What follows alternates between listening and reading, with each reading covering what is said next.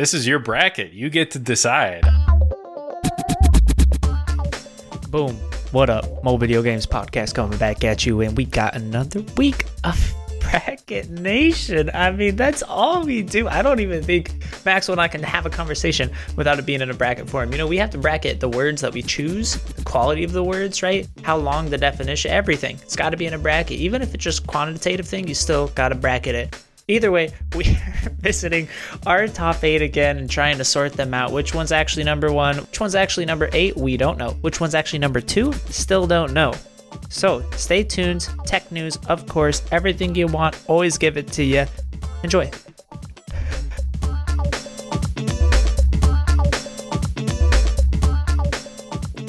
Gewürztraminer. That's what Palooza. Palooza. No, no, no, no, no. Don't look it up. Don't ask us. Don't fucking ask. Don't do it. Hello. Don't. How's it going?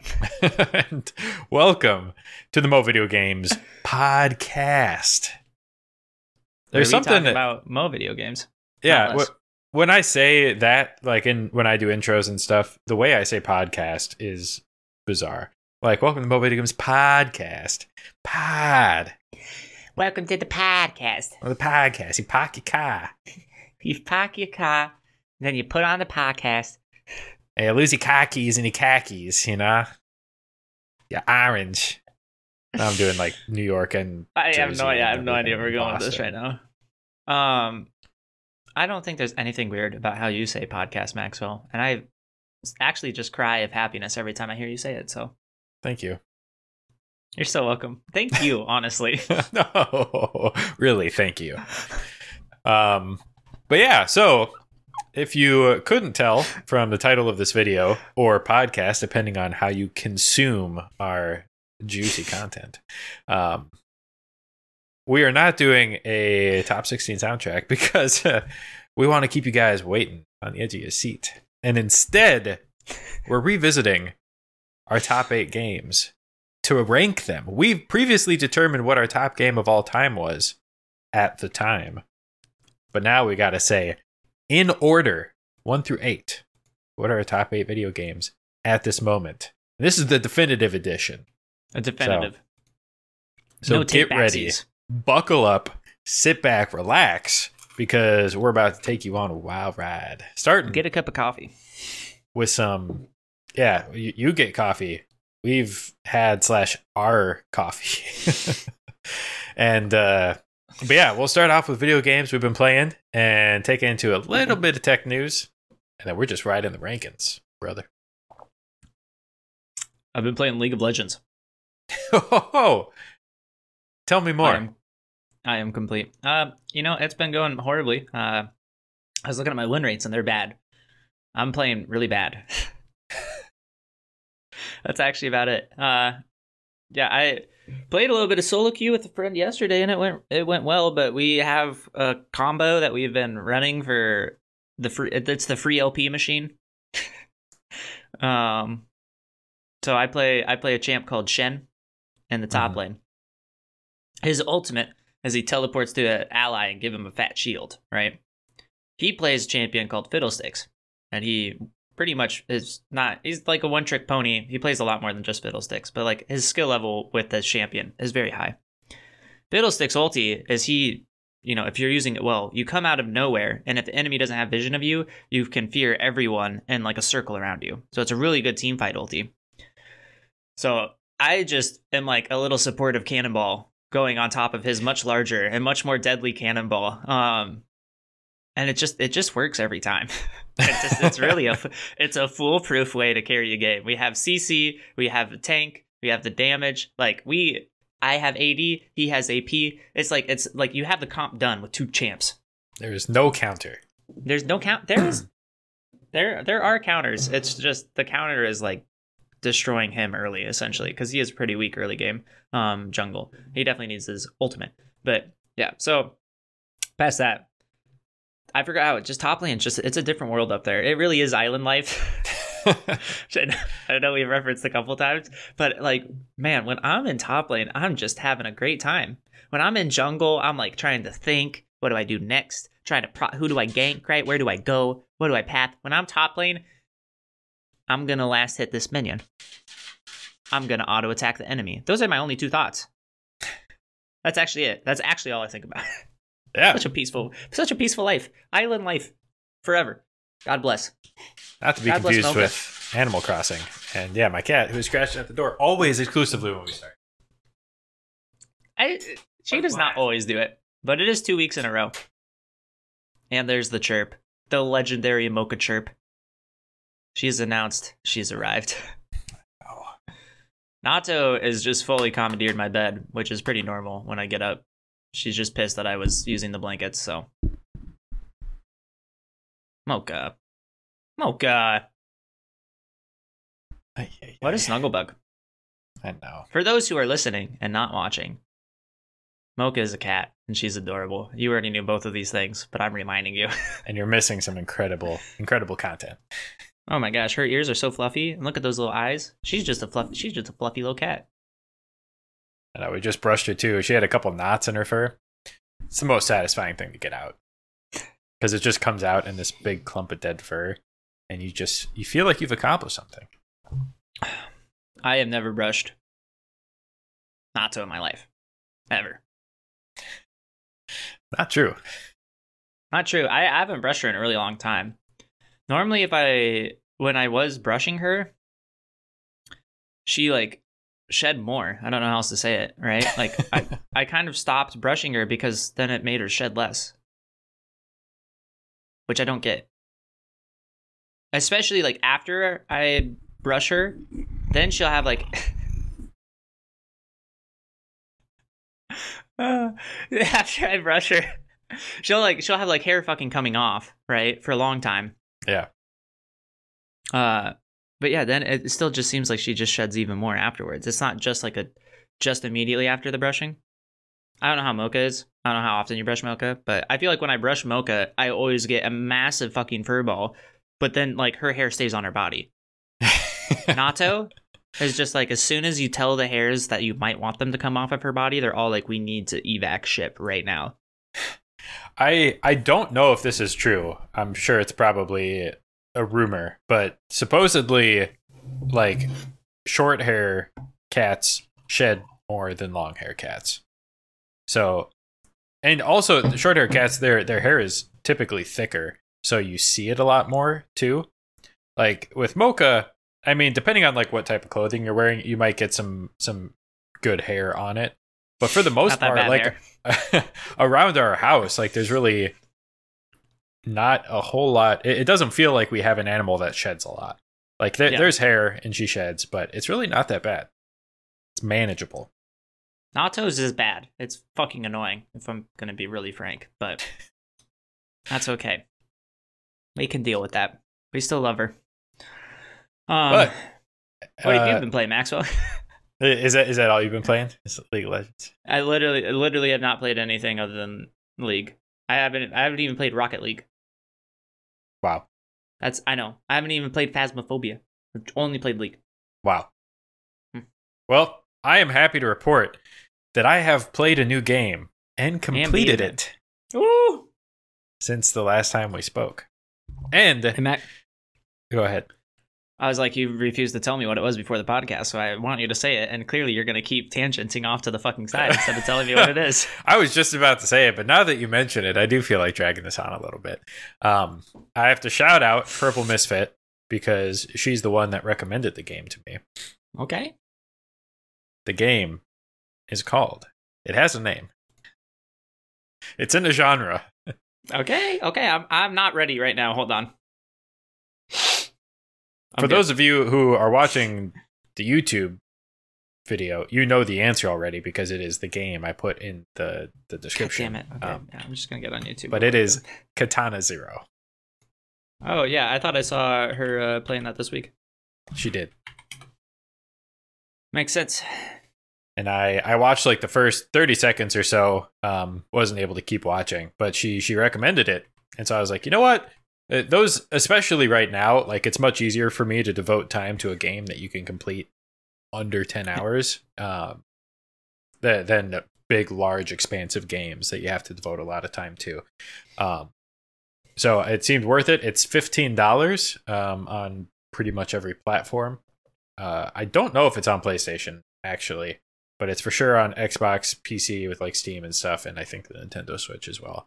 Uh, so basically, it's a a two D side scrolling action. I forget the exact genre they call it, but it's it's a one hit kill. Um, so you cannot take any damage in each of these levels. So there'll be like this this puzzle level of different um, floors and obstacles and enemy types, and you have to clear the entire zone of enemies before you can move on to the next one. And if you get hit at all, it rewinds you back to the start of that stage. Um, and once you clear the stage, you move on to the next stage. It's like a little checkpoint and stuff like that. So it's this like iterative puzzle action game, and you are some type of it. Kind of seems like a samurai is kind of how you're dressed, and you have a katana sword, and that's your that's your weapon of choice. But there are also like environmental things you can pick up and throw at people.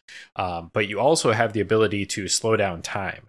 Um, and you have a dodge that makes you invulnerable while you are like rolling and dodging. And there's some in-game lore reasons for why you can do all of these things and stuff that I won't get too much into, um, in case you you want to experience that. It's all stuff that you learn pretty early on, um, but I won't go into like the much of the story, other than you are an assassin going around killing a bunch of targets, and then things end up to be not quite what they seem as the story unfolds. Is, Ooh. Okay. uh, is is is the story behind it? It is incredibly gory. It is incredibly action packed. There's like this synth wave, like electronic EDM, like music backdrop, and so every time you start a new chapter, um, it, your character like stops and puts on like headphones like a walkman and like it'll say the song title and then you just start going to town. And it's epic. It's super cool. There's like tons of swearing and violence and Everything I like in a game so far. it is it is rated m for sure um it's like every website They're or everything I- about it I've gone into makes you verify your age before you can like learn Oh, really? anything more about it. Um, so it's but it's pretty awesome. The gameplay is fun and satisfying. the The challenge of the levels grows pretty linearly, um, while also introducing interesting ways to, um, I I guess, uh, attack the challenges. Um, and, and each of the stages too has a, a time limit. The time limit is very generous. I like only once I think ran out of time. Um, but like it, you, you it, it basically just says like you can't just stand there and like wait for a bunch of time to try and figure something out. But it's it's never really a concern. But yeah, it's it's a cool design. The the set levels are interesting. The story is very interesting. There's a couple different endings and a secret boss type ending thing. And um yeah i think for me i think my total gameplay time was about six and a half hours um to complete it.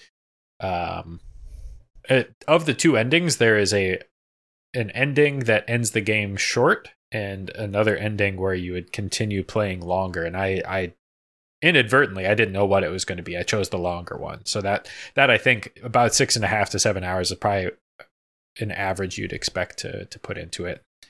Standard deviation of like an hour, probably, depending on how difficult it might be. I was playing with a controller, and I think that was pretty easy. I saw that Purple Misfit was playing with mouse and keyboard, and to me that seems incredibly difficult. But I also don't play really anything with mouse and keyboard, so my dexterity and coordination is pretty awful with that.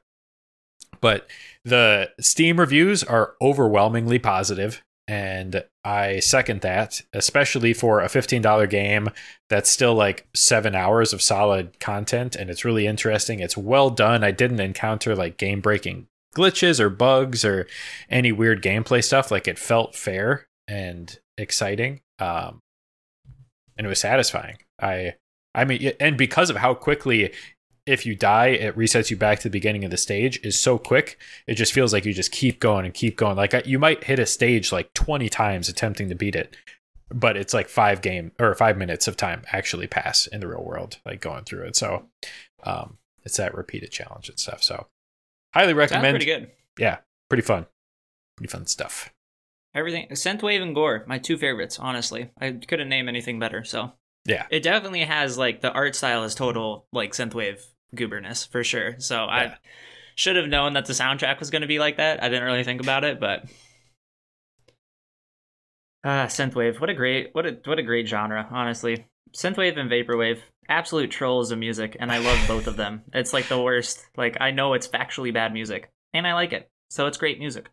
I, I don't this is is pretty good. It's also got like the EDM kind of elements. I'm not good at like defining musical genres either, but it, it's good stuff. It's the and the aesthetic of the game. You can turn off some of these effects like if they kind of bother you visually, but it has like when you go to chapter select later, there's like VHS tapes is like what you're like putting in, and it's got like the VHS artifacts. And there's a couple different instances throughout the game where you're interacting with VHSs, and so it's kind of like a throwback to like it's like a very 80s aesthetic you know to like neon and all that kind of stuff i don't know it's it's published by devolver digital um Never heard of them.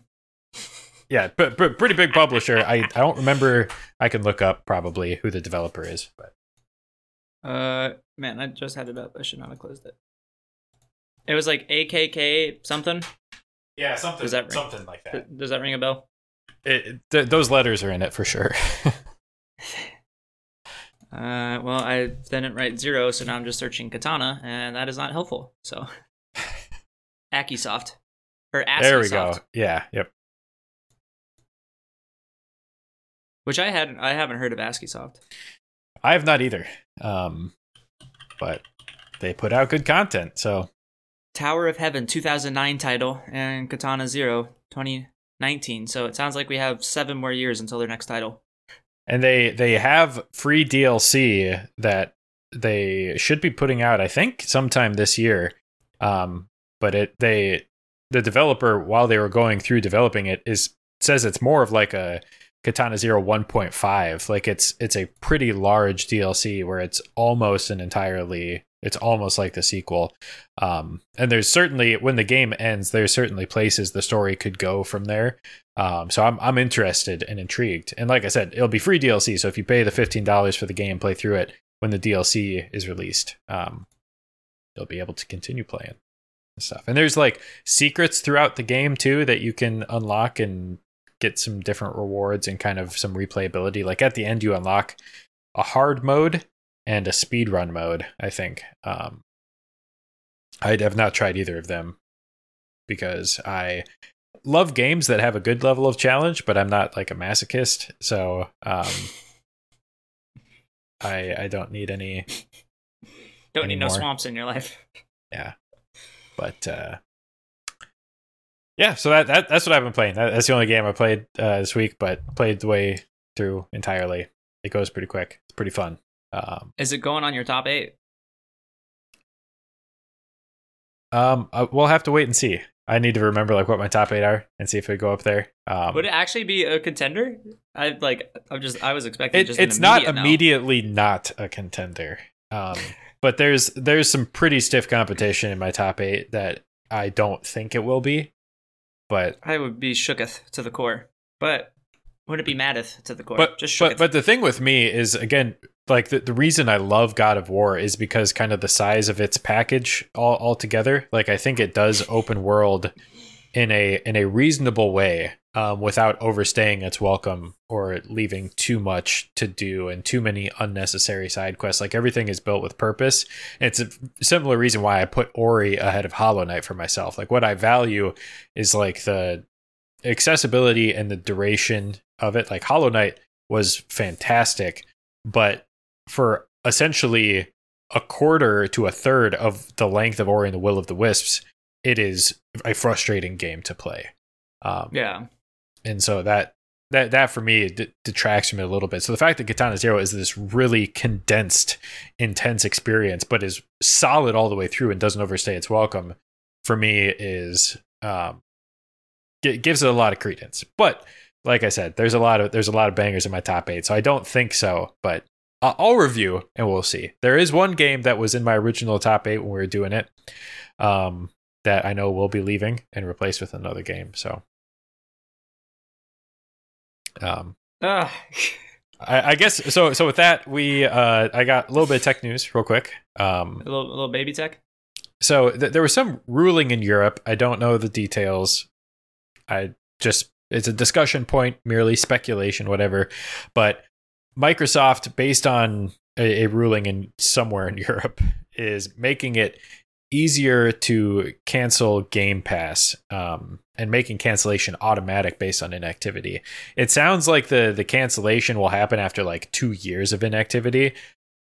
So not exactly a, a quick turnaround. But I also think that's kind of a happy medium too, because I think a lot of people love having subscriptions that are available to use, but then not using them.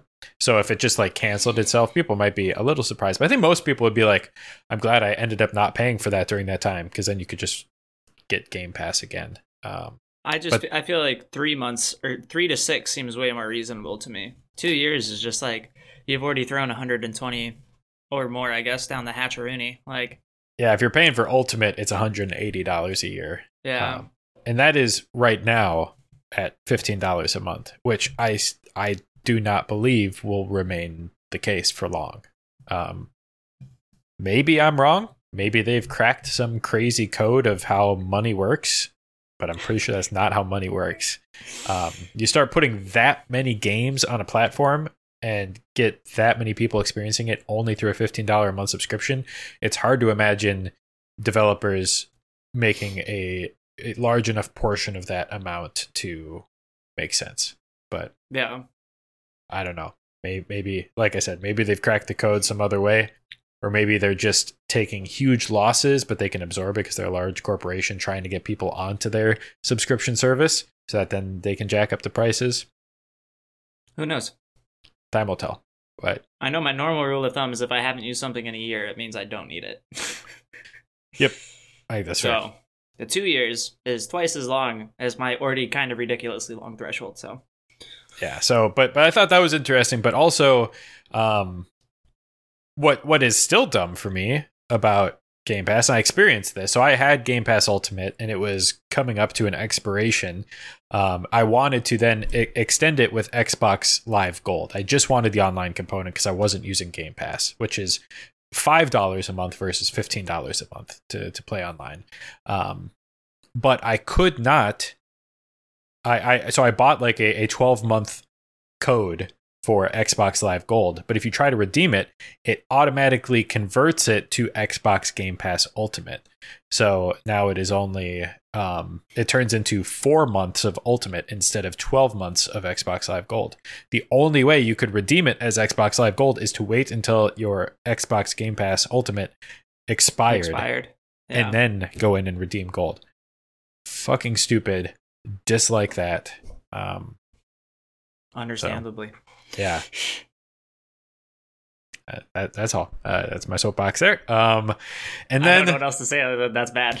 uh, some some heads at Ubisoft are uh, NFTs, non fungible tokens, are a huge topic of discussion, and a lot of video game companies, usually not good ones, are in favor of NFTs because it allows basically NFTs, non fungible tokens, use the blockchain, which is the same thing that cryptocurrency uses, is essentially a way to determine the virtual validity of a purchase or an item. Um, and it's dumb in practice pretty much across the board. There's probably uh, uh, real scenarios where using the blockchain makes sense, but most executions of cryptocurrency and NFT are fucking stupid um, as it stands right now, and basically just there to make a buck. And the idea that they're like Ubisoft and some of these like Square Enix and these other companies are saying is like, oh, imagine you purchase a skin in a game, and now that we can validate the purchase of that through the blockchain, you could pull that skin from this game and use it in a different game. Um, is like one example of how they suggest NFT and like uh, gaming is already built on this economy, uh, effectively microtransactions. So they're just trying to further the the road down microtransactions, but saying, oh, you know, but then you can carry these things across games and systems and all this kind of stuff. Um, but developers have spoken out and been like, that's a fucking pipe dream because imagine how hitboxes would be fucked up between games if you're pulling a skin from like God of War into Horizon Forbidden West or something like that, or from Fortnite into Player Unknown Battlegrounds or whatever.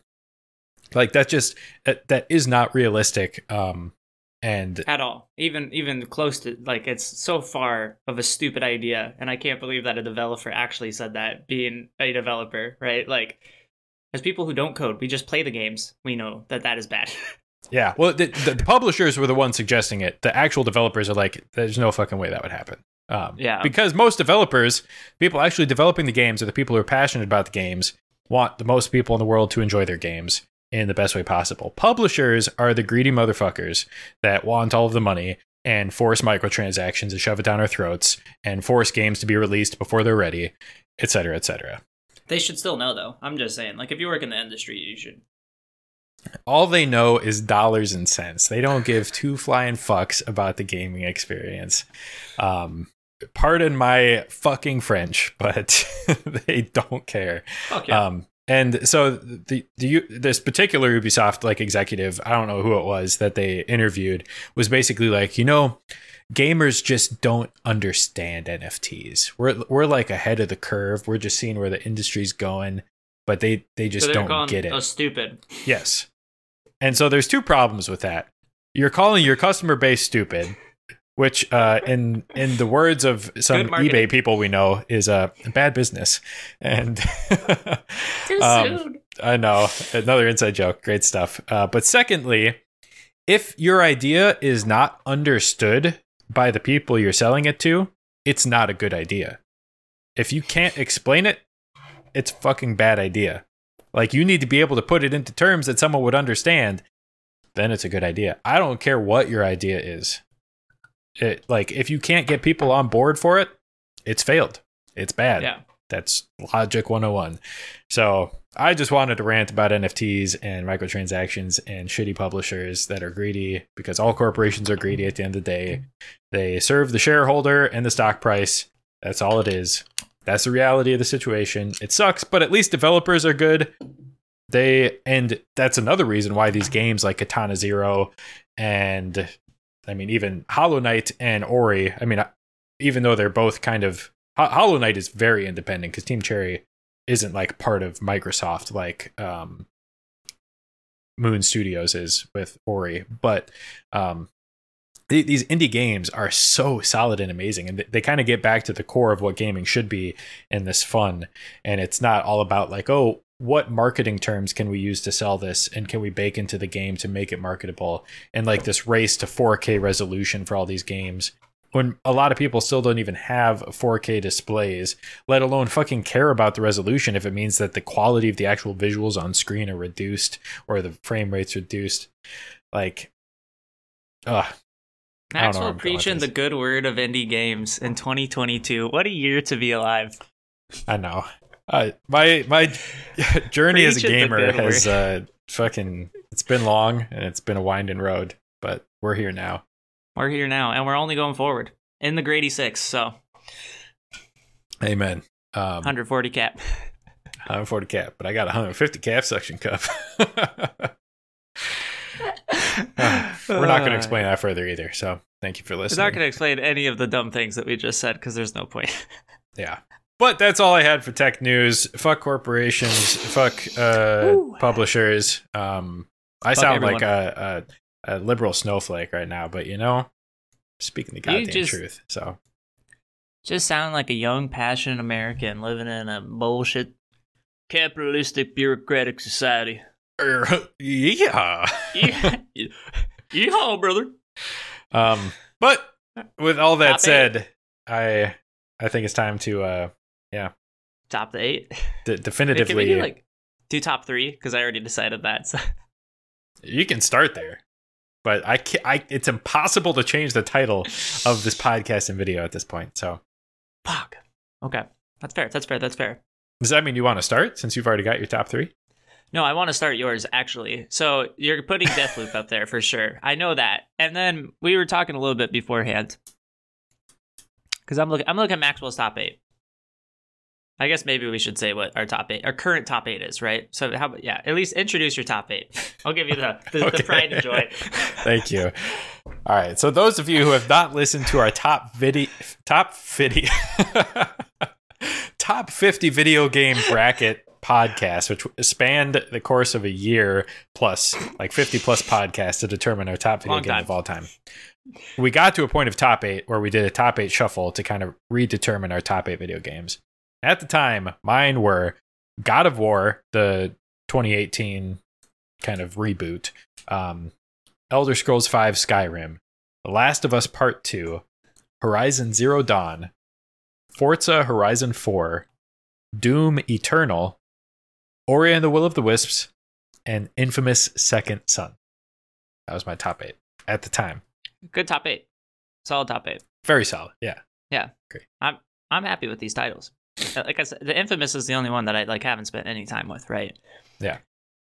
So Deathloop's going on there. Feel good about that. Be shocked. I mean, you you'd ride you're riding the Deathloop gravy train. You're in the Deathloop. The question is, what game's going off? I'm surprised you already decided. Because now I feel like I should know because you made it sound so confident and easy. I'm sticking Well- with Elder Scrolls. I think Elder Scrolls is good enough. I think you like Infamous more than Elder Scrolls. God of War for sure not going off. Last of Us Part Two for sure not going off. HZD, eh, you know I could, I could I could make a little bit of an argument. Ori and the Will of the Wisp for sure not going off. Doom Eternal and Forza for sure not good. Yeah, that there's only three maybe contenders, right? And if HZD goes off, I wouldn't be in the shocking category, right? But it would be in like the oh, you know, that's that's like the level of. So it's got to be Skyrim or it's got to be Infamous. I thank you for t- taking care of my bracket for me. Um, so the game that out of those top eight, I'm keeping seven. The one I'm removing. Oh God, I, w- I was so certain, and all of a sudden I just had this wave of doubt. I Um, saw it in your face. But no, the, the, the one I'm removing is Infamous Second Son, and I am Okay. replacing it with Deathloop, um, for my top eight. So Well, the thing is, is uh, I had already asked you in one of the old podcasts about if you would put it in your top five, which you said yes. yeah, Whether or not it's still yeah, top five, De- right? De- Uh, that's- Deathloop that's was for thing. sure going on here. Yeah, Yeah, without question. I'm a little surprised about Infamous, but I feel like I've just been like kind of shitting on Skyrim in my head lately, so a little little bit of bias. Yeah, I did recently remove the Skyrim soundtrack from my top 16 soundtracks. Um, Shh, they're not supposed to. They're not supposed to. Know, not supposed to know that. I we talked about it last podcast. I'm joking. I'm joking.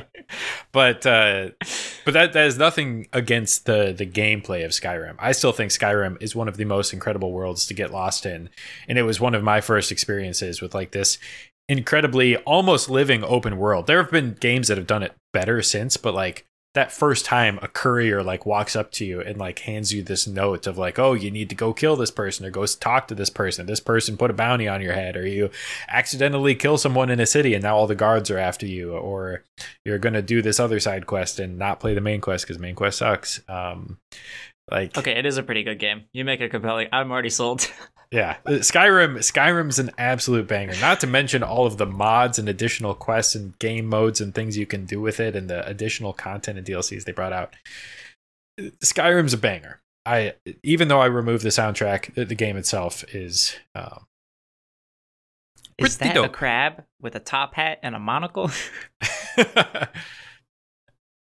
if you haven't watched uh, Ultimate Skyrim by Donkey, and you've played Skyrim, it is well worth your time.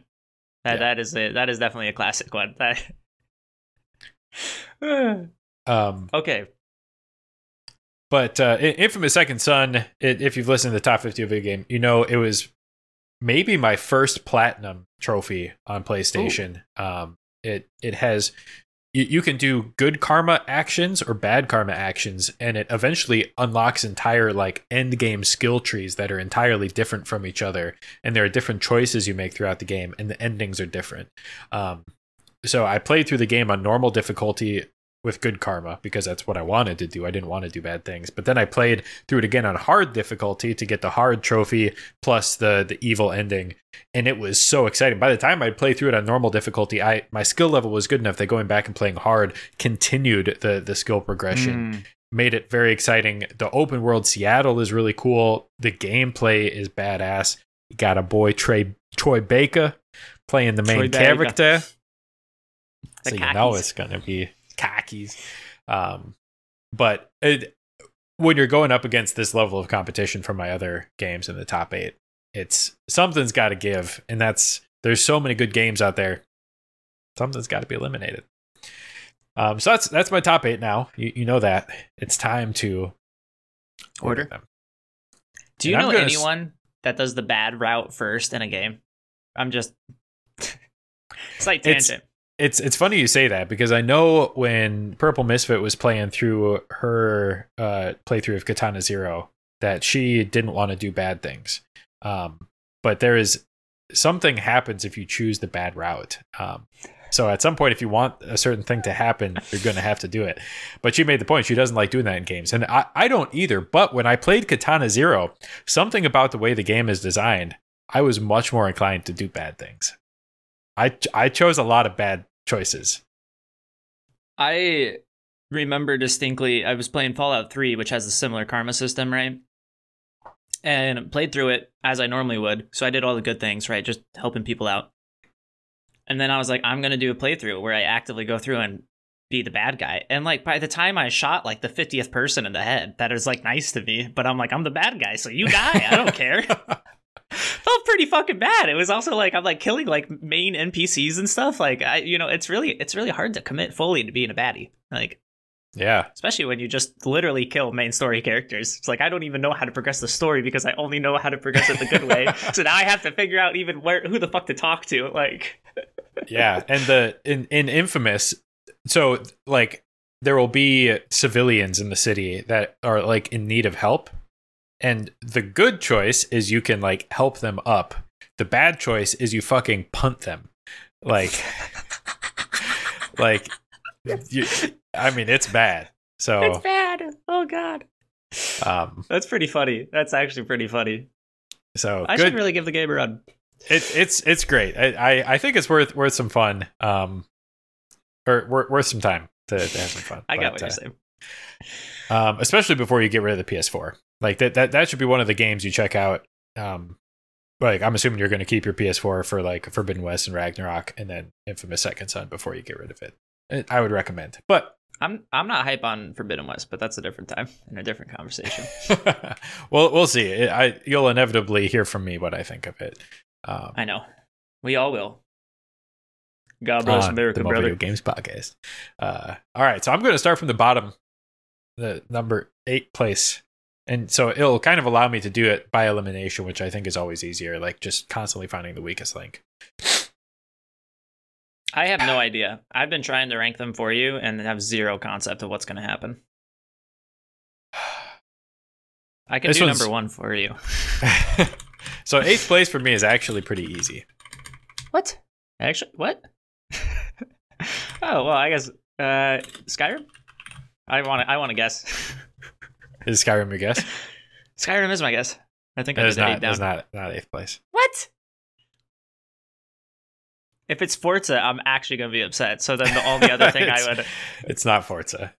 the, the only other, th- I would put HZD. Then I just don't see how you talk about these titles. It, you are. It is Horizon Zero Dawn. Is my eighth Oh, place. okay. Thank God. Thank God. Okay. Okay. That's fair. That's fair.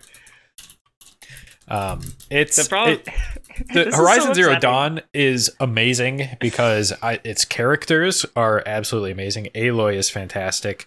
Um, I the the combat is a really cool concept, and I think executed very well.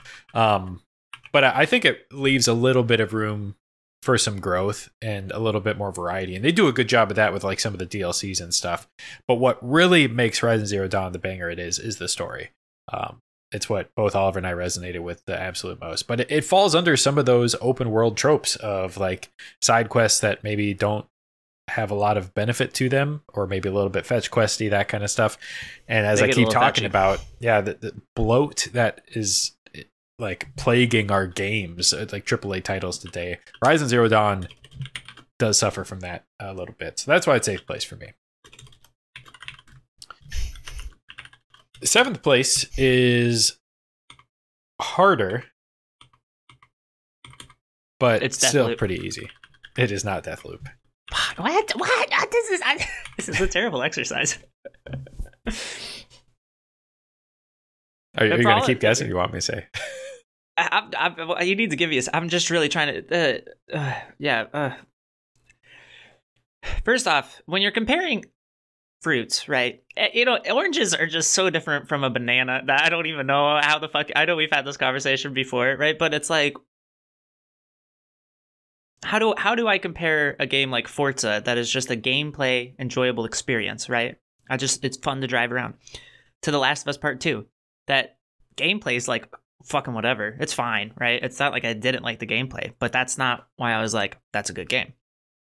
It was the just straight two main characters fist punching each other in a brutal fist fight in the fucking ocean or wherever they were. Um, like that's that's what you that's what you play the game for. Fist fights, just fist fights, actually. Fist fights, baby. Um. Okay. I I hate this. I, if it's not Deathloop, I feel like I would say Skyrim or Forza, but I hate putting Forza that low, so I'm gonna go Skyrim. That's gonna be my final guess. You're correct. Skyrim is my number seven.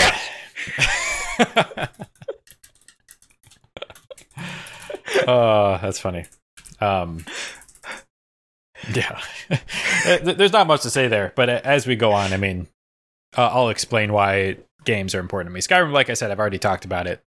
Bangerlicious from a lot of ways, but that was uh, another potential contender. You are 100% correct that Skyrim, Horizon Zero Dawn, and Infamous Second Son were probably the three most likely candidates to get the chopping block in place of Deathloop. So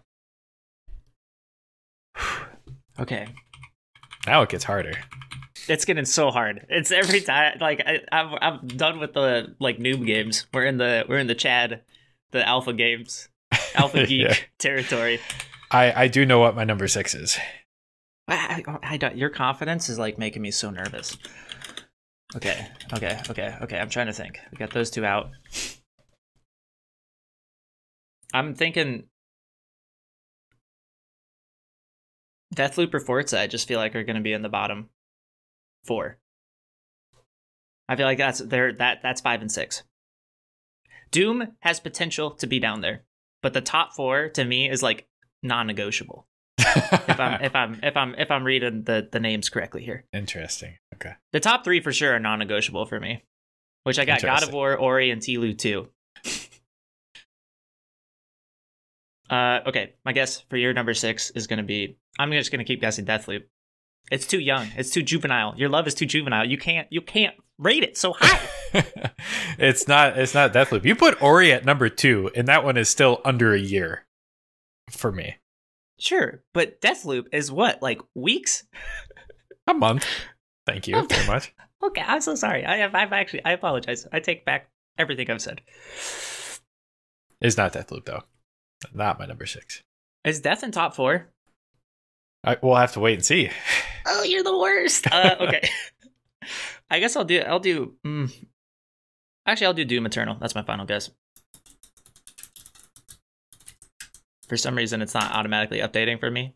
Oh, you are a you are you are a cruel man in this Forza world. Horizon 4 is number oh six for me. Oh my me. god! What? No. Because Better It- than Deathloop, or sorry, it- worse than Deathloop? it is without question still my top racing game of all time uh, because Forza Horizon 5 has too many flaws with it to be considered above Forza Horizon 4. It was just such a wonderful culmination of the seasons and the online capability and the ability to play co-op and they added new game modes and it worked pretty much flawlessly throughout my entire time of playing it. Um, and there's a lot to be said about that. But at the end of the day, it is a driving game. That is it. It is one dimensional. There is no story. There's no There's three dimensions rise in that fall. game, and you literally rise and fall in that game. None of your arguments are valid. but it's just you, you That's- can't fair. compete That's fair. with with, Yeah. with with games that like take you on an emotional journey. Like it's it's exciting, but it's that's it. It's one dimensional. So and It there's not hurts. even like at, at least for me, there's not like a huge skill curve for it because like I just I, I like racing games. racing I'm, games. I'm good at racing games, so um, yeah, it's fun. It's exciting eh, from that aspect. But that's why it's number six. All right, number five. This one I got to think me- about for a second. Yeah, let me try to get the. Is that the? Yeah, this is oh the five that are remaining. Yeah, okay.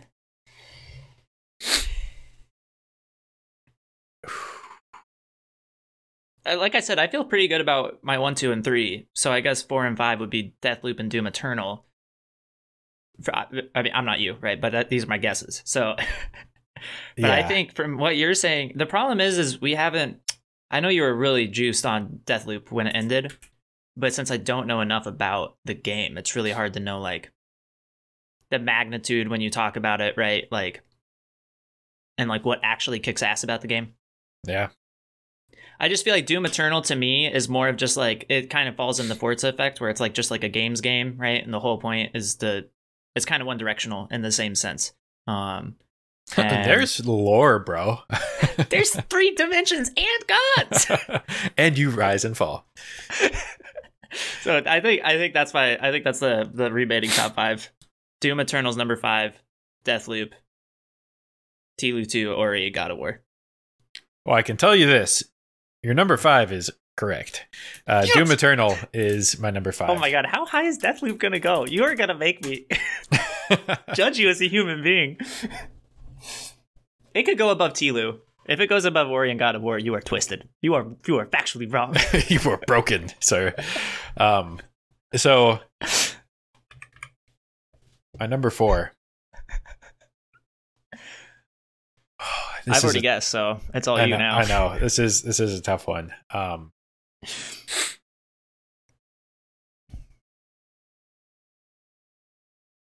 I've never felt anxiety for someone else's decision, by the way, till this moment.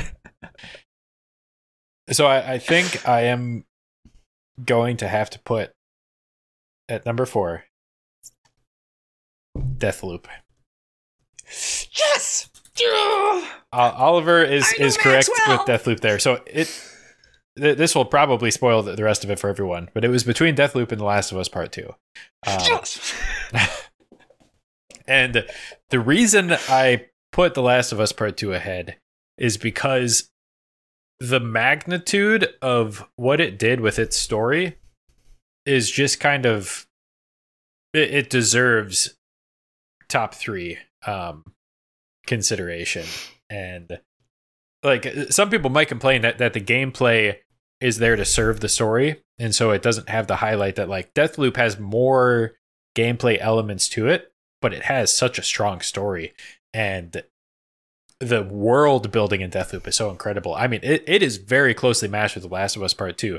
But The Last of Us Part 2 took one component of a game, the story, and like it really cranked well. it up to 11. Like Yeah. they they fucking perfected that and did so many twists and turns that you wouldn't expect and didn't serve it didn't serve as fan service. Like felt reasonable and real and raw and made you do things you were uncomfortable with and it yeah so so that that's that, that's what pushes it ahead of Deathloop for me but it's Deathloop is very close and I think Deathloop does parts of a game better than The Last of Us Part 2 but The Last of Us Part 2 just perfected one of them in such a way deserves top 3 so now the real That's fair. question is uh, I'll say so uh, now I'll go uh, I'll start with my number 1 because I think most people who listen to Mo Video Games podcast know that God of War is my number 1 it has been for a long time I don't see a game surpassing it in the near future. It took an Niflheim, man. emotional story and executed it exceptionally well. It took gameplay and made that so fucking fantastic. And partway through the game, you're like, okay, I'm hitting the end of my skill tree. And then it's like, boom, new fucking weapon, brand new skill tree. Boom, we're going to do this. Oh, you beat the game here's a fucking playground for you to try out all these cool abilities we've given you. Oh, you like badass boss fights? Well, here's eight fucking Valkyries and a fucking Valkyrie Queen for you to fight. Oh, you like side quests? We're going to give you basically two main side quests to follow, and they're both going to be super intriguing with awesome characters, but we're not going to overstay our welcome, and you're going to get amazing rewards at the end of them. You like exploring the open world? We're going to have a couple little extra open world areas to explore. But that's it. Enough to intrigue you. There's some dragons if you want, but maybe not. I don't know. The length of the game, perfect. End game content, gameplay, uh, story, graphics, how it plays. I mean, it for me It is a banger. it's it, it it's perfection. So it's gonna be it's gonna be very hard for something to to surpass it. Um, so that's my number one. So now the remaining games are Ori and the Will of the Wisps and The Last of Us Part Two. So the real question is, what is going to get the second slot? I feel like you already told us, so I'm not stressing. You think I already told you? Well, you said four was between Tilu 2 and Deathloop, which would imply that that those two are ranked together. I mean, you definitely could flip the switch right now. I'm, but I'm, I'm just, I'm letting you know. I, I think your reaction to Ori is just, it was so. You were just like a child that just found the light. I can't see you typing. I know. I That's hear you just giving typing. me the anxiety. That- that- You're the worst. It's got, it's got to be Ori. Yeah, and you type too long is the problem. I, I wasn't trying to to make it that uh hit, but uh yes, Ori and the Will of the Wisps is my uh second game, which makes The Last of Us Part Two my number three. So that is my definitive top eight today. Um, why, is, why is Ori better than Tilu? so Ori and the Will of the Wisps, like you said, um, was was a pivotal moment for me in kind of my gaming journey, I guess, whatever you want to call it, where it opened me up to a a new form of genre. It very like I mean, Metroidvania aspects are in all types of games, and there's all types of different 2D side scrollers, and there's all types of different platformers.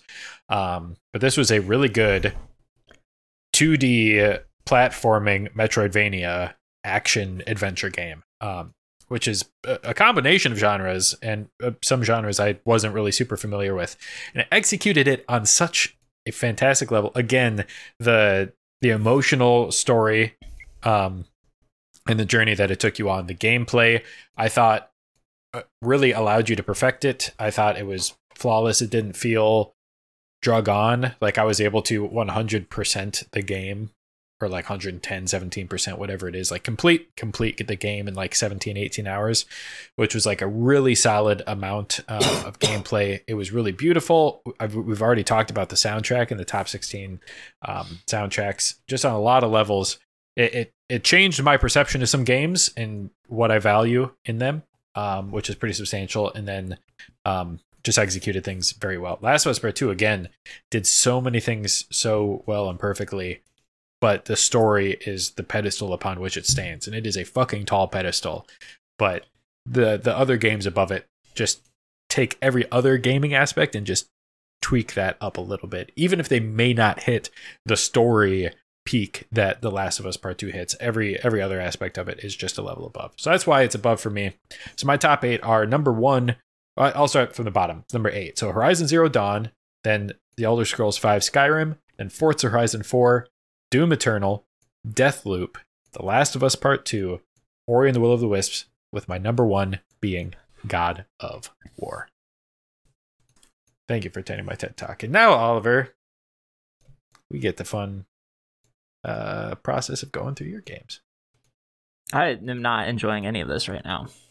All right, so let me do what you did for me too, and kind of see. But first, you'll I'm have to come start, up I'm gonna with. start. I'm gonna start at eight. All right, so hold on a second. So let me let me look. Well, I guess talk about what your top eight were at the time we did the bracket. okay. Dark Soul. Or sorry, when the time we did the bracket, it was God of War. Never heard of the game, but I think it's pretty good. Um, Ocarina of Time, Metroid Prime, Forza Horizon 4, Tilu 2, Halo 2, Hollow Knight 2, Dark Souls 2. um, The- I was gonna pull off T- Tilu. I was thinking about pulling off Tilu, but it, it makes more sense to just pull off Dark Souls 2 and replace it with Dark Souls 1. because it is the superior Souls game.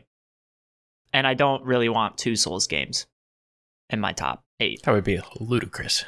Yeah, but Elden Ring though, totally a contender. Bloodborne, totally a contender. Because they're totally different. They're totally Um, different. So no is that the- Only change you're making to your top eight? I'm trying to think of what else I played recently that like really. Can you think of anything that really rockied my socket? Uh, Blasphemous. Blasphemous is is Blasphemous not on my top fifty? You played it after we did the top 50. Oh my god! Wait. Okay. Ooh. Yeah, Blasphemous is. It's a good game. Everything I like.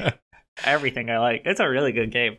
Carlos, God bless you, Carlos. That was a beautiful soundtrack. I fucking love Carlos. He's he's my boy, right? I, he doesn't know me. I'm still supporting him. Um. Okay, let me think. Uh, we also I did Ori afterwards. I don't think Ori gets my top eight because Hollow Knight Yeah, I just smacks so. Ori on the ground. Yeah, even I feel like Hollow Knight's in your top because Hollow Knight's in your top top eight. Hollow Knight's totally top eight material for you. it, no. Get get Ichiro out of there. Nah. I- Oh, I, I guess I did have ACOD in there. No, like I said, the the, the first the, the fact that like the first five to six hours of Hollow Knight were like shoving my head into a wall is what keeps it from gaming greatness for me. The the the last twenty five hours were phenomenal, but um, that that was a grind to get to that point. Ugh, for I me would just I, I I would rather have I would rather have the HK experience than the Ori experience where they said it a million times. Ori did so so much, made this beautiful fucking combat system, set just the best fucking framework possible, and they're like, by the way, the game's over. You don't get to use it. like what the fuck? Like the the aerial that's like the big one. The aerial the, when you redirect the missile, right? You launch off of it. They could have done so much crazy stuff with that. Uh and they just like they barely teased it on the final boss, right? Yeah. It's only the last phase of the boss that they even make you do it. Um oh my gosh, there was so much potential with that game. Wasted. Wasted on the youth. Okay. I will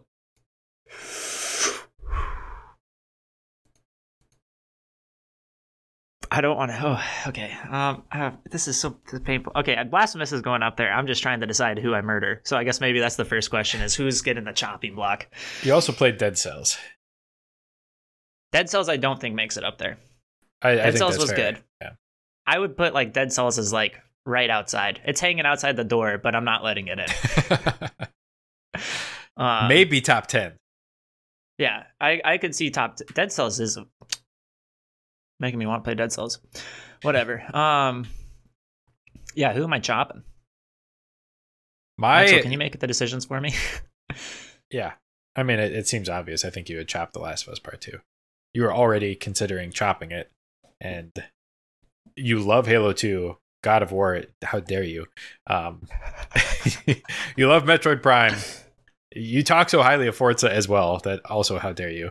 Um, Hollow Knight is obviously not getting chopped. And Ocarina of Time, yeah, Last of Us Part 2, for sure, without question. Okay, That's getting okay. chopped. I'm I'm more than cool with that. Blasphemous just does it right. Blasphemous does it right. They make fun of Catholicism.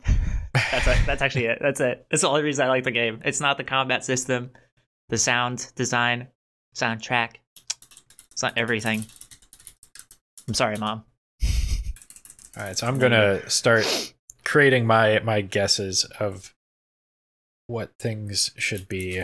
Uh, this is gonna be tough, but uh, Oh, that's that's the hardest one that you just typed right there. That's what sweated me I- the most. I know. oh, Um, oh, actually, no, no, no, no, no, no. Uh,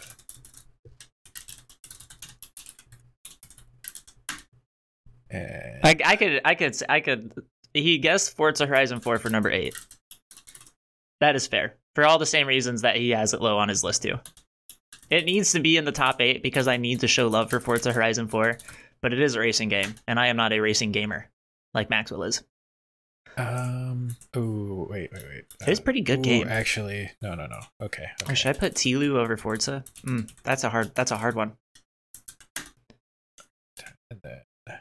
What the fuck Ooh, missing? okay. This is this is not what I was. You you diverged really quickly. I'm I'm Shookamith. Okay, Shipments to the core. so- Oh, we'll go through my guesses real quick, and then Oliver will start with his top eight. So we already know I got Forza Horizon 4 correct in, in eighth place. After that, I'm guessing God of War. Um, and the only reason I put it that low is because I think there are so many bangers that I know Oliver is in love with. I could see God of War going higher. Um, I wouldn't be surprised if it did, but I wouldn't be surprised if it stayed number seven. Um, I've got Ocarina of Time number six. Um, I know you love Zelda, but I know you also. I think you've cooled off on it a little bit from my perception of how we talk about it. Uh, that's Um, fair. Halo Two. I mean, it's a Halo game, the best Halo game, some might say. Um, and yeah, I think Oliver loves space games. He loves good combat like that. The, the soundtrack be banging Good combat. Good soundtrack. stuff. Um, good. I, I put Blasphemous number four. Um, obviously, Oliver is super high on, on Blasphemous, but his top three I feel pretty confident about, and that's the only reason Blasphemous is at number four. Metroid Prime, Oliver. Oh my God, he doesn't talk enough about how he felt about this game as a child and how it made him feel and the things it did. Um, Dark Souls, obviously, and so for top two, I have Dark Souls and then Hollow Knight. I could easily see those being swapped though, um, and that's so what hard. I'm I'm interested to see uh, what they are. But that, that those are my my general guesses, speculation. So we know number eight eight's Forza Horizon Four. Let's move on to number I- seven, Oliver. I can't. I can't believe I'm doing this. To I have eight little babies of mine up here, and I have to murder them. um.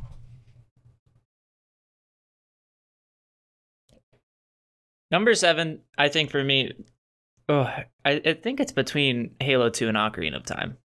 Oh, okay.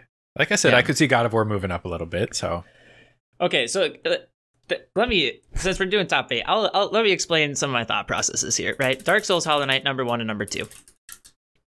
That I feel really good about. Metroid Prime and God of War, I think, serve kind of the same functional purpose to them, where it's like I don't think that they did anything groundbreaking or crazy or like shattered my world, other than the fact what you said, where it did everything so well, right, to a point that's like ridiculous.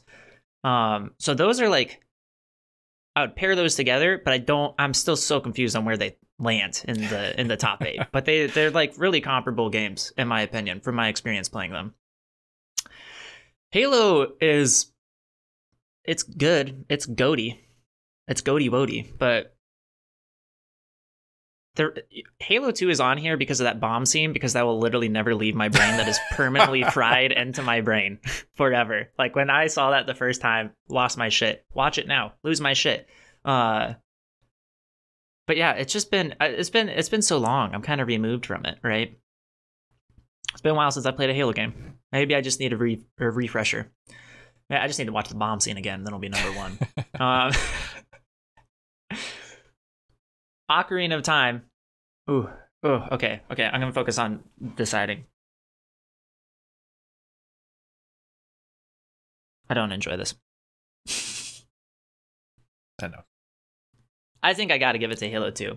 Ocarina of Time is so good. I can't. I can't not. So you're saying agree, seven is Halo. Two. I think seven's Halo 2. Interesting. Okay. Well then, yeah, I'm gonna. I'm. I'm giving I'm giving credence for Ocarina of Time to like uh the time that it came out, right? Because I just feel like they have like Okay. the the X amount of dungeons that you essentially go through, right? Like open open world quote unquote runs a branch of the open world go through the dungeon it's like the most quintessential like video game dungeon types right like they have the fire they have the water they have like all of the temples are like so I just feel like it was such like a framework for so many future games, right? And just like if you're gonna have temples that you're going through or dungeons, whatever you want to call them, like that was I can't think of a game that came out earlier that did it. Partially because I was like one years old when the game came out, so I mean a little. it, it it's interesting because there's like two ways you could go about a top 50 video game bracket. And the first way is I think kind of the way we've both done it. For sure you've done it. And that's thinking about the what the game means in the the world of gaming and the medium of gaming. So like uh, Ocarina of Time did a lot for the world of gaming and meant a lot and was significant at the time it came out. But the other way you could do a bracket is to determine if you were going to talk to someone who has never played video games and you were going to suggest top eight games, top 50 games you would recommend they play. I don't think Ocarina of Time would be on there because it is. I agree. It would be totally yeah, yeah, be super different. If if I was gonna give, if I was gonna do that and just recommend someone who didn't game to play a game, I would straight up just pick God of War. There is zero doubt in my mind. Like if no, if they have not played games and I just want them to know what good gaming is like, just play God of War. Modern title, smooth mechanics, sounds amazing, looks amazing, feels amazing, tastes amazing.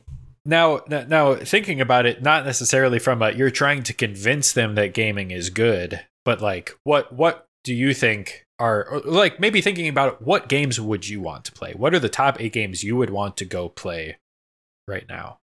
It is like another way, I guess you could do it. So, because uh, well, that's like a third way, though, is the thing, yeah, right? Because that's what I, I intended like... it to be, but you kind of took it to a like, how do you convince someone that gaming is good, or like try to turn them on to gaming? And that is, I think, a really interesting third way to do a bracket too. Maybe we should do three bracket types with answering those questions. But the thing I, I couldn't recommend in the way that we're talking, I could not recommend for sure Dark Souls and probably not Hollow Knight. Um, just because they feel more niche in terms of the gaming space.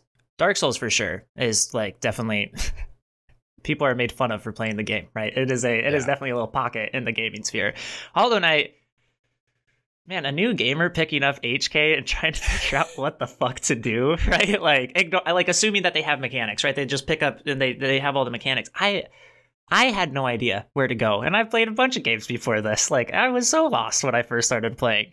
Like, I don't I don't think they I think they would drop it immediately if they were playing like Metroid or God of I War. yeah. um then that's different. But Blasphemous also kind of follows in that niche. Um, if Ocarina was modern, then I'd put it up there. But if we're doing the play right now, is is that how we want to do this? No, no, no. I, I, I still think do it do it the way you were doing it. Okay. I, I was just commenting on it that it's kind of interesting, and also like when you look at top brackets from other reviewers and YouTubers and video game journalistic outlets and stuff, like just keep that in mind that what people value and what they do and how they're determining these brackets, it's fucking all subjective and it's all based on opinion and biases. There is never going to be a definitive list of top games of all time. The, the closest we can get to is a democratic approach of looking at like an aggregate score of like the audience. Like, what did the audience think? But even then, review bombing or whatever based on certain people's opinions and biases too. Like there's no good way to determine. This is just all about interesting discussion. Yeah. So I, I, I thought that was interesting. to Think about how the bracket would change based on the framing that we're doing of it. But I continue down the path you're going. I like it. So I think Ocarina okay. of Time six. Yeah, that's good. I, yeah, it's yeah, yeah, is what it is. All right. So my my my next three will be Blasphemous, Metroid Prime, and God of War. I know that those are the next three. So okay, so I, I got the, the next three right. I don't know if the order is right, but yeah, for sure. I my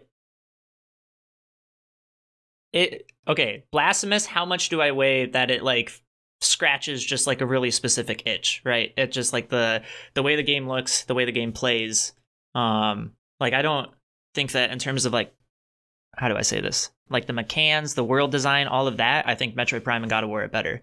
But there's just something like art style wise about Blasphemous that just feels real good. Car- Carlos, my dude, my dude, Carlos. This is your bracket. You get to decide. I I put The Last of Us Part 2 really high based on story alone. So Yeah. You you can do what you want, bro. Okay, so I think I'm going to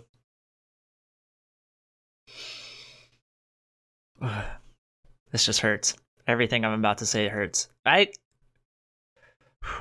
I'm like, what do you call it when you I'm like giving doggy points to games right now in my head because I feel bad when I throw them down low, right? Like I'm like stabbing a game in my head and then I'm like, but I'll I'll give you I'll, bu- I'll bump you up a slot. Okay, I think that I need to put Metroid Prime next. And I think I'm hurt to say At that. number 5? Yeah. Wow. And here here is why okay, okay, I think it's going to be Metroid Prime, then Blasphemous, then God of War. I think. Wow. Wow. Wow. Wow. I'm happy, but wow. Okay. Emotional impact playing Metroid Prime for the first time versus playing God of War for the first time. Metroid Prime made me shit my pants. God of War was like maybe a little bit of a shart, right? But okay. Like the visual. such a weird analogy. Uh, but the game is cracked out of its mind. There's just no argument about that. Like the amount of content that it adds. I know this is kind of a little bit of a, a flip switch from how I placed Ocarina, but the Mhm. amount of content, everything that they did was just so good. The thing about Metroid is like it's just an earlier game, so they didn't really have you you kind of do just run through the world, right? I mean, it is it is a Metroidvania, so there is some backtracking and stuff like that, but uh, God of War just adds so much. Niflheim and the Valkyries, my guy. Enough said. Don't need to say more. Good end game content. Blasphemous, I feel like just. I mean, it's a good game. I beat it twice pretty quickly. I want to beat it again. Oh, that one's hard. Yeah, but I think I think it's got to be Blasphemous. I feel good about God of War three right now, so I'm gonna stick with it. I It's feel just a good solid- about it it's- too. I'm, I'm it's a, behind it's a solid title. Okay, so then one and two is Dark Souls and Hollow Knight, which Maxwell has Hollow Knight is number one right now. and that's it, it's interesting because I think Dark Souls is going to have a little bit of recency bias because. Oliver's been putting Factually. a lot of time into Dark Souls um, recently, hence recency bias. Um, yeah, and I I have not played through Dark Souls, so it's hard for me to evaluate what I would put ahead of one another. Um, so yeah, I'm interested, very interested. I I I think you're right. I think you're right. I I feel pretty good about that. I don't think the curse in Dark Souls, that that affliction, is absolutely bullshit. And the first five hours of Hollow Knight could also argue to be bullshit, right? As we're talking about it. But there is just some artifacts of it being an older game, right? Almost all of it holds up really well. The world design, I think, is spectacular. Um, there's just something about a good Souls game when you're just standing in an area and you're like, "This is awesome." and Dark Souls does that. Even though it's super old graphics, I still get that feeling exploring the areas, right? But when I think about Hollow Knight, it is soundtrack's good, right? The integration of the platforming and the fighting system is just so unbelievably good and so unbelievably clean. The skill ceiling is so unbelievably high in my opinion. I mean, they could have they definitely could have made it more complicated and added more stuff, but with how little they gave you in terms of like literal tools, the amount and the interactions between them and how they all interface with each other and what you can do in a combat system with that was just like Team Cherry's cracked for only being three people and making it that good. I mean, to be fair, makes sense why the scope's small when you're only three people, but like the execution was like hot damn. So yeah, I think like Dark Souls would beat out in like an environmental aspect just because it's a more real 3D world um, and stuff like that. But yeah, Hollow Knight, the last of the Colosseum, Colosseum of Fools or whatever they call it, they literally pull off. They, there's no plat. You don't stand. You can't ever stand on anything at the end, right? You literally have to be jumping and using the platforming mechanics that they built in with the combat system. And it's like they, it's just yeah, they have a good like uh they have their it's the Niflheim. It's the Niflheim of Hollow Knight. You know what I'm saying? So yeah. so yeah, I think I still got to keep Hollow Knight, my, my baby. I think that's fair. And your your criticism about the curse in Dark Souls would ruin an entire playthrough. Hollow Yeah. Knight, the first five hours, you you might not even hate the first five hours, but if you do, you can get through that. And then you've got twenty five more hours of amazing gameplay just to complete the main story, plus another 10, 15, 20 hours to complete the game if you want more stuff afterwards. Like, psh, I haven't even I haven't 100 percent of the game. Like I've 100 percent of the base story, but like I haven't done any of the Pantheon yet. Oh I've done some of the Pantheon, yeah. but like there's just like they just they do have so much extra content at the end too. Um, yeah, you can put a crazy amount of time in Hollow Knight. Like my first playthrough, I think was like 50 hours. Uh, I I beat Dark Souls like two or three times in my first 50 hours of playing it, you know? And it's just like The Yeah. speed running So- community for Hollow Knight is incredible. Um, there's so many different like types of mods. The community. I mean, Dark Souls obviously has a community too, but from my perception, Hollow Knight is is a dope community. yeah, for sure. Though I do love God God bless the Dark Souls speedrunning community. I do be watching. um, but yeah, I feel I feel pretty good about this. I the, I feel the worst about probably Metroid Prime and Halo 2, but Well, stay tuned for the top eight video games special edition remastered. Um, Dub Edition remake remix. uh, I love that call out. All right. We That was it. terrible. We survived. That was fun. Let us know for those of you How listening and watching. Yeah, uh, how wrong we are. What games you would have put in there uh, of our eight games? How would you have ordered them differently? What do you disagree with? And of the three ways you could do a bracket that we talked about, like what a game meant it for the gaming industry, what game you would want to play today, and what games you would use to convince someone who doesn't play games to play video games. Three completely different bracket types and ways to approach it. Um, what do you think is the most real? Is there a real rating system? Is there objectivity in art? Let us know in the comments below. um, that's all I got. So, uh, check out social media, Instagram, podcast services, YouTube, all that fun stuff. Stay happy, safe, and healthy. I will catch you all in the next one. Juicy. Josie.